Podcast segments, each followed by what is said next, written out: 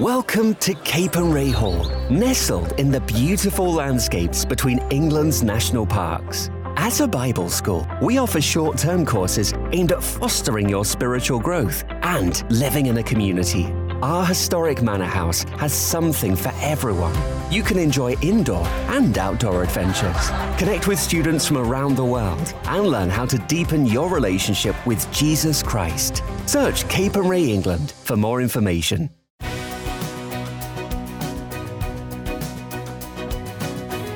Leadership Show with Andy Peck. Welcome to the show that aims to help you lead to further God's purposes. Now, imagine for a moment that you have an exciting opportunity to serve in your local church. It's something that's been on your heart to do. You have a strong sense that it will be a fruitful area of service. So you receive an email inviting you to join with it. My guess is that how you actually respond will depend to a large extent on whether you feel equipped to do it. You may, of course, regard yourself as a minister who's been trained for such opportunities. Or you may be thinking, this sounds great, but I wouldn't know where to start. Well, my guess this week is concerned that too many in the UK church wouldn't know where to start, and that the fault lies in the training approaches offered to Christians. He has written a book that suggests that traditional training in churches, especially in the Church of England, fails to account for the task of the church today. The book is entitled Reimagining Ministerial Formation, and it is by David Heywood, who's recently retired as Deputy Director for Mission of the Diocese of Oxford with responsibility for ministerial formation. David was an Anglican vicar for 20 years, from 1986 until 2006, and Director of Pastoral Studies at Ripon College from 2006 to 2017. The book follows on from his thinking on reimagining ministry in 2011 and kingdom learning in 2017. A delight to have you on the show, David. Thank you for joining Thank us. Uh, so, my introduction mentioned some of your uh, service in the church and theology, but uh, a few words perhaps about your upbringing and your life before ordination. Yeah, thank you. It's great to be with you. Um, yeah, a really formative time for me was the end, the, the final year when I was at university. Um, uh, having been a Christian for almost all my life, and then not knowing what to to do next. And I went to the college chaplain for advice, and he said to me, "I think you should go and teach." And it came over to me as if God had said it. Oh well, that kind of conviction. Yeah. So I went and trained how to be a teacher. Um, I was never very good. I, I loved preparing the lessons, but I couldn't keep the kids in order. but uh, learning how to teach changed my life because it taught me how people learn and so what effective teaching looks like. And it led me to ask, why doesn't the church learn from this? Um, and so that's been, I guess, the the dominant passion of my life so far, and that's that's how the book has come to be. Fabulous. So, so where did you grow up, David, and where did you go to college? Uh, so I grew up in in South Buckinghamshire, just sleepy commuter village territory. Uh, went to Cambridge University, Selwyn College, and then went on to Liverpool to train as a teacher. Oh, fabulous! And uh, and the kind of areas that you served as a as a, a vicar. Yeah, so um, I started off with a curacy in Cheltenham, in Gloucestershire, and then moved to South London commuter territory, um, where I was there for eight years, um, and then Stoke on Trent for another eight years. Um, first of all, as a vicar, and then doing some teaching and ministry development work. Yeah, so you almost covered most of the uh, most of England, certainly not not probably uh, further south, but still a decent decent chunk of the yeah area. the southern half of England. Yeah, and I did my training at uh, at Cranmer Hall in Durham, so I know a bit about the north as well. Sure, sure, fabulous. Well, I, I want to get down to this. This is I think fabulous book. So th- congratulations on the book. Um, and you're saying in the book that our typical approach, uh, certainly in the Church of England, is kind of not fit for purpose, really. So, how come? Tell tell us, uh, yeah. give us some of the broad brush strokes of why you think so. Well, there are lots of reasons. Um, I'll give you four for starters. so the first is that that we only train about two percent of Christians for ministry. We we pour our time and energy and resources into training the clergy. Um, far fewer resources into training people for licensed lay ministry, and almost nothing for anybody else.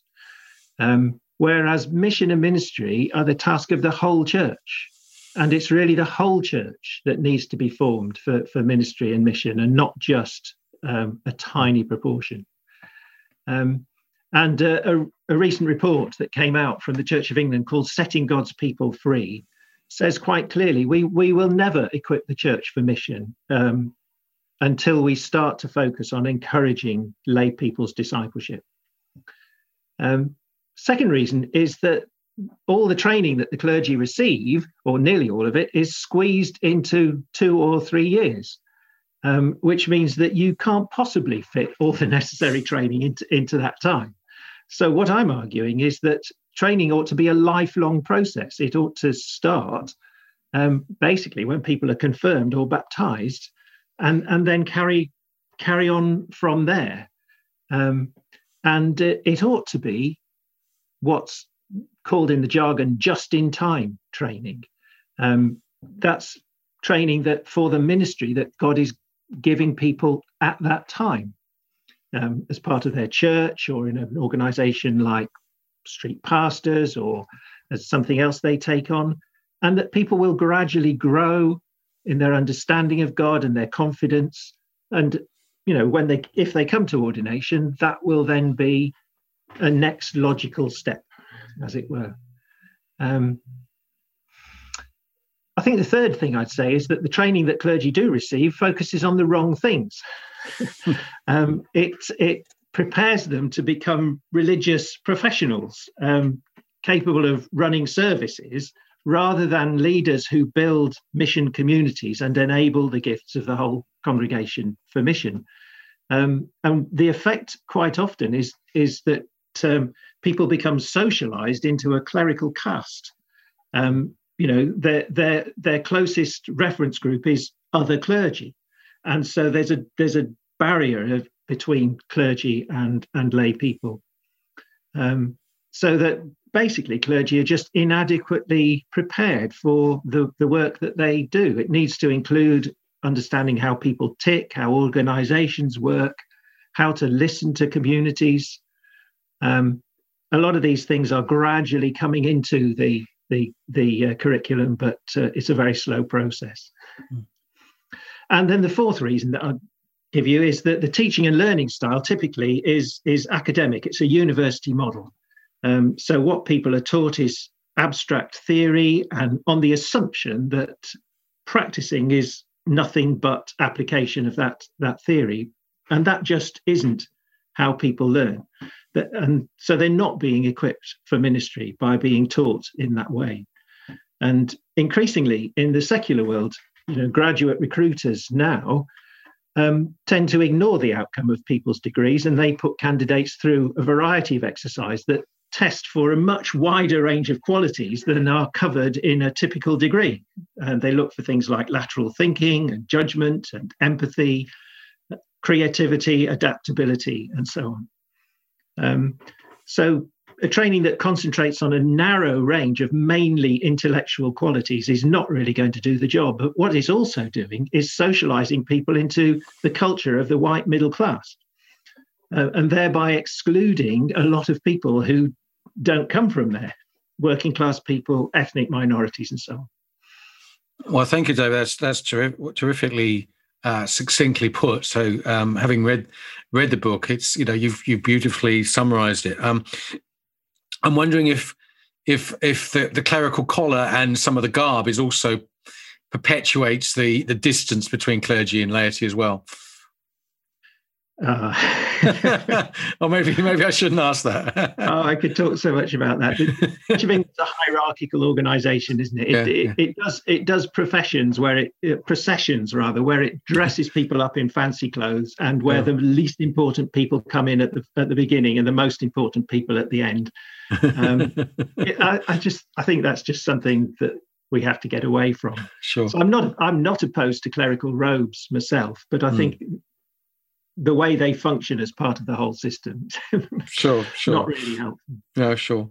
So, I mean, it would be great to think that this show could be passed around the bishops in the Church of England and reform the approach. But for the purpose of this of this show, it'd be valuable to perhaps look at some of the valuable lessons we can derive for church leadership in general, which can have a wider application whether you know we're Anglican or not.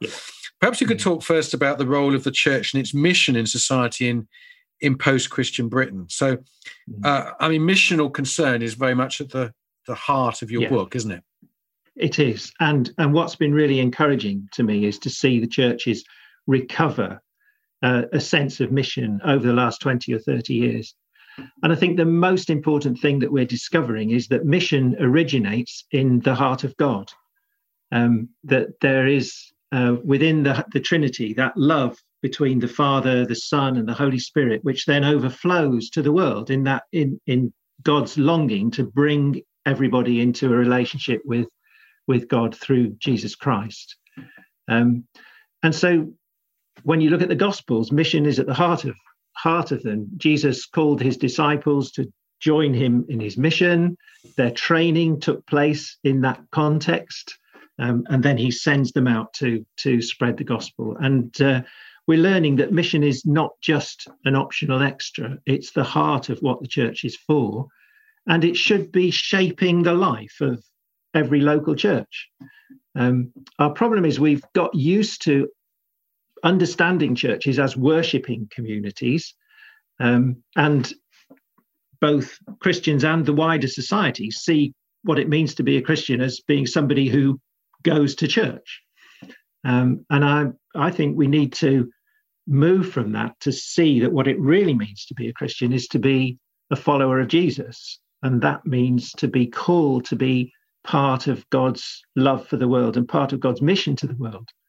Um, and in particular, I'd also say to contribute to the coming of God's kingdom, God's God's rule in some specific way, according to the gifts that He's given us and, and the way He's put us together. Yeah, and and that, that kind of brings us to the what you talk about, you know, you talk about collaborative local ministry. I love that phrase. And it's the role of the ordained to animate the gifts of those in the church, which of course can yeah. be exercised within the local church and also where God has placed them in the world to be a witness and and light wherever that may be. Yes, that's right. Yeah. So the you know the function of any leader is to help a community the community to fulfill its purpose. Um, and the church's purpose is to join in with the mission of God.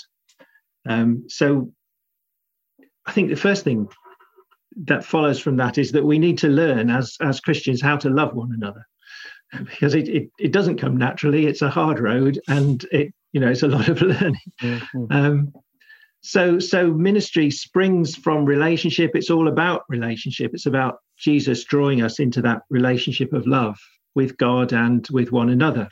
Um, and as Paul says, you know, we are members of one another. Um, and again, I think our problem as a church is that we still think about ministry in terms of institutional roles, um, whereas really we need to see church leaders as emerging from the life of the community and there to to help the church to become what God calls it to be.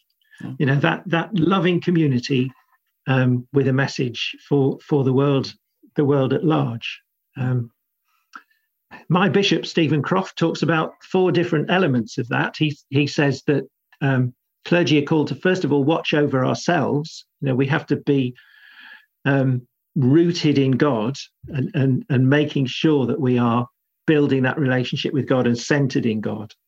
Um, then there's enabling and equipping um, the ministry of each each person individually. Um, sometimes acting as, as mentor, but just simply generally trying to encourage people to respond to God's call.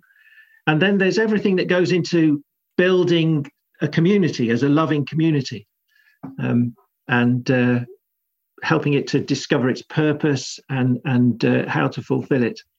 Um, and then the fourth thing that uh, Bishop Stephen talks about is the, the role of clergy of connecting the church to the local community, um, being out there, being visible, um, being the representative, and connecting the local church to other churches as well. Sure. Um, David, the aim of whole life discipleship, of course, has been explored before within the Church of England and, and other bodies, other charities have promoted the idea. Uh, but many church leaders might argue that any part of life discipleship might be a, might be a start. And so, yeah, I mean, I'm sure you would acknowledge that that you're you're asking quotes a lot yes. of many people who haven't been given that vision of whole life discipleship do see oh i go i go to church and i say my prayers and and, and maybe haven't been emboldened to even even dream about having quotes any kind of ministry um yes so um what what would you say to maybe church leaders thinking this is all great? I, am I'm, I'm with you, David, but you haven't been yeah. to my church. yes, yeah. Um, as part of what I did with the Oxford Diocese was to do a consultation with our area deans, hmm. um, the local clergy leaders, um, on how we could get locally based training going. And at every consultation I did, um, there was always somebody who said, "What you're looking for here is a complete change in in culture," um, and that it was a change they they wanted to see happen, but they realised just what an enormous change of culture that is. And you, you're quite right. We're not we're not geared to discipleship. Um, but if I can share with you, we have a program in this diocese which my former colleague um, Tina Molyneux um, originated, uh, which is called Personal Discipleship Plans. Um, and what that is, is basically an extended conversation between somebody who's been trained as an encourager and somebody who wants to explore the idea of having a discipleship plan. And they talk through the person's experience, their passions, their goals, their gifts, um, their walk of discipleship. Um, and the aim of the conversation is to listen to God for his call to that person in, in the present. You know, what's the next step on the road of discipleship? Um, so the encouragers, as I said, are they're all specially trained. Um, they include clergy and lay people. Um, and uh, we're seeing we're seeing really good fruit from that. Um, there's two people in my own church who had their first meeting just last week, and it was the first meeting for the encourager, uh, as well as for the the person exploring the discipleship plan. And they it, both were in church on Sunday, and they were so excited, you know. And and people say things like, "I've never talked about this before with anybody," you know. It just just that time that is set aside to to hear people's story and um, to take forward God's presence in their life. It's it's it's really being fruitful. Um, and just as an example, um, one of the people in our church is is working on putting Sabbath into her life, getting balance of life, and making time for God in Sabbath. Um, in my own personal discipleship plan, I've been challenged to to start work with Christians against poverty, um, and uh, I, I was speaking recently to somebody for, who had a gift of writing. And all the way through her life, she thought, oh, it's selfish to indulge this. I shouldn't do it too much. But actually realized that it was God's gift and that she could be using it for Him. And uh, she published her first novel a year ago. oh, wonderful! Yeah. Uh, uh, in, and that's that's a a bit of a pattern, really. Most of the calls are to people that people are discerning are actually outside of the church. Um, and we do say to people, this is not about putting you on a rota. Mm. This is about discovering where God is calling you to serve Him. So I'd, I'd, I'd commend something like that. And, and I think it's the mentoring, it's the one to one encouragement, which is really so valuable there. Um, and the other thing, as I, have told you, I was doing these consultations and we were looking at how we could establish training in local areas so that it's available to people. Now, a big, well resourced church probably be able to do it within their church, but so many Anglican churches are quite small. They need to be able to get together and encourage one another. And I just would love to see it as accepted as the norm that training for ministry actually begins at confirmation or baptism.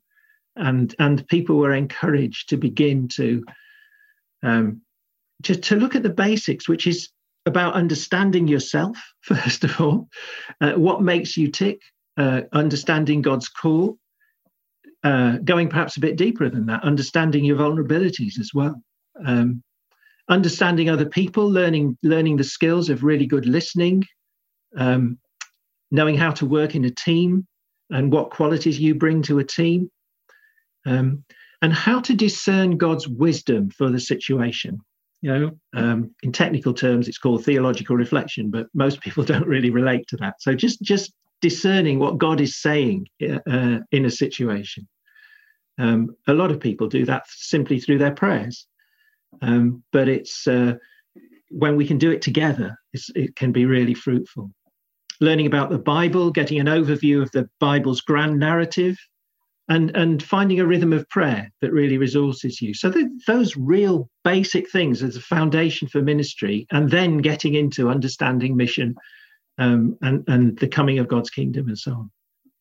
David it's a, it's a wonderful vision. So thank you for for sharing that and encourage people to go back and listen to this again make some notes if you've been um, if you've been excited by it. Um, so as we come to a close uh, david in in reading the book i was interested to see there have been many discussions about elements of your book within the higher echelons of the C of E for many years. Um, and some would say the theological education in the Anglican Church is not in a not in a strong place in terms of financially and how it's all functioning. So, I mean, might that be a tr- trigger for change? How optimistic are you that you know in the next decade or so change might come? Yes, I am optimistic um, because I think things are already changing, and the the model that I'm recommending is already emerging. Different places. Um, and it's a work of the Holy Spirit. And the Spirit has been leading the church into mission gradually, bit by bit, over the last 20 or 30 years. And, and this is part of what mission demands a whole new approach to training for ministry and mission. Um, it so happens that the that the um, outline that I'm giving would be an awful lot cheaper for the church. so there's a possibility that it might be taken on for that reason, but I hope it won't be just for that reason, but because you know the people that you've mentioned in the hierarchy actually see that this is the way that God is calling us. Um, it's held back by the old ways of thinking, and you still have bishops who think that three years in a residential college is some kind of gold standard. Um, but as I said to you, I'm optimistic. Um, I spent um, 11 years training training ordinands, and one of the things that that really showed me is that God hasn't given up on the Church of England because He's calling such amazing, high quality people to be to be into in ordained ministry. Um, so we will get there. Um, I don't know how long it will take, but I'm optimistic. Sure. And there's been a change, of course, with the with the pioneering style of ministry. I, I, don't know how well you thought that's gone in the last decade or so. Um, the idea was that, of course, some of that theological style education wasn't going to work for the entrepreneurial types. I don't know whether you feel it's yeah. got it's gone well or not. Uh, yeah, so it's it's getting there. Um, I think the church has still got a way to go to really understand what pioneering is all about and to be able to put the right kind of framework of training in place. Um, but I, I've worked with the people at CMS, which is almost just around the corner from where I mm. where I'm based, and uh, their training courses are exciting. They're they're pulling people in from all sorts of walks of life and sending them out to establish pioneer communities. And uh, again, it's a reason for optimism. Yeah. Well, uh, you've um, just just as again the last few minutes of of chatting, David. Um, if you're a church leader, uh, you know obviously you're you've you've done your theological education, whatever it was, it's it's gone and done and gone. What what might what might you do with your congregation now that might put into place some of the things? Would it be to find some encouragers like you've suggested? That might be an action point. I, yeah, I would. I would say that would be the first thing to do. Would be to look at um, some kind of mentoring pro, program, whether it is the personal discipleship plans that we're pioneering or, or something along those lines, because I think the one to one encouragement would be really key. Um, making sure that the aim really is to listen to God and what, what God is saying to that person um, at, at the present time. But I think the other thing I'd encourage church leaders to do would to would be to look at the kind of training that they can lay on, and um, what what I'm finding. Um, I teach some of our curates adult education, and one of the things they've got to do for their assignment is actually run a course, and they, they've got to discern what the need is, what people are asking for, and about half of those courses are about some aspect of prayer or Bible. And, and I just think there is a rising hunger for people to know God better through prayer and, and through the Bible. And so I'd really encourage church leaders to be looking for either something that they can work on themselves or something that they can buy in off the shelf that's going to help people to engage with the Bible and to grow in their life of prayer. Fabulous, David. Well, you're listening to the Leadership Show with me, Andy Peck. I was joined by the Reverend Dr. David Heywood. That's H E Y W O O D. And his book is uh, Reimagining Ministerial Formation. It's published by, is it SCM? It is SCM, yes. Indeed. So you can find it uh, where you get your Christian books. If you've got a book, Christian bookshop, go there. But I guess uh, for those, for others, there'll be other means, the likes of Eden and Amazon, I'm sure will uh, be able to find it for you. Uh, and I, I, would urge you and encourage you, uh, if you want to be stimulated in your uh, your, your education side of your church life and understanding of what the church should be and what leadership should be within it, then uh, do go and get a copy. So thank you, David, so much for succinctly sharing something of your vision for uh, the future of our church.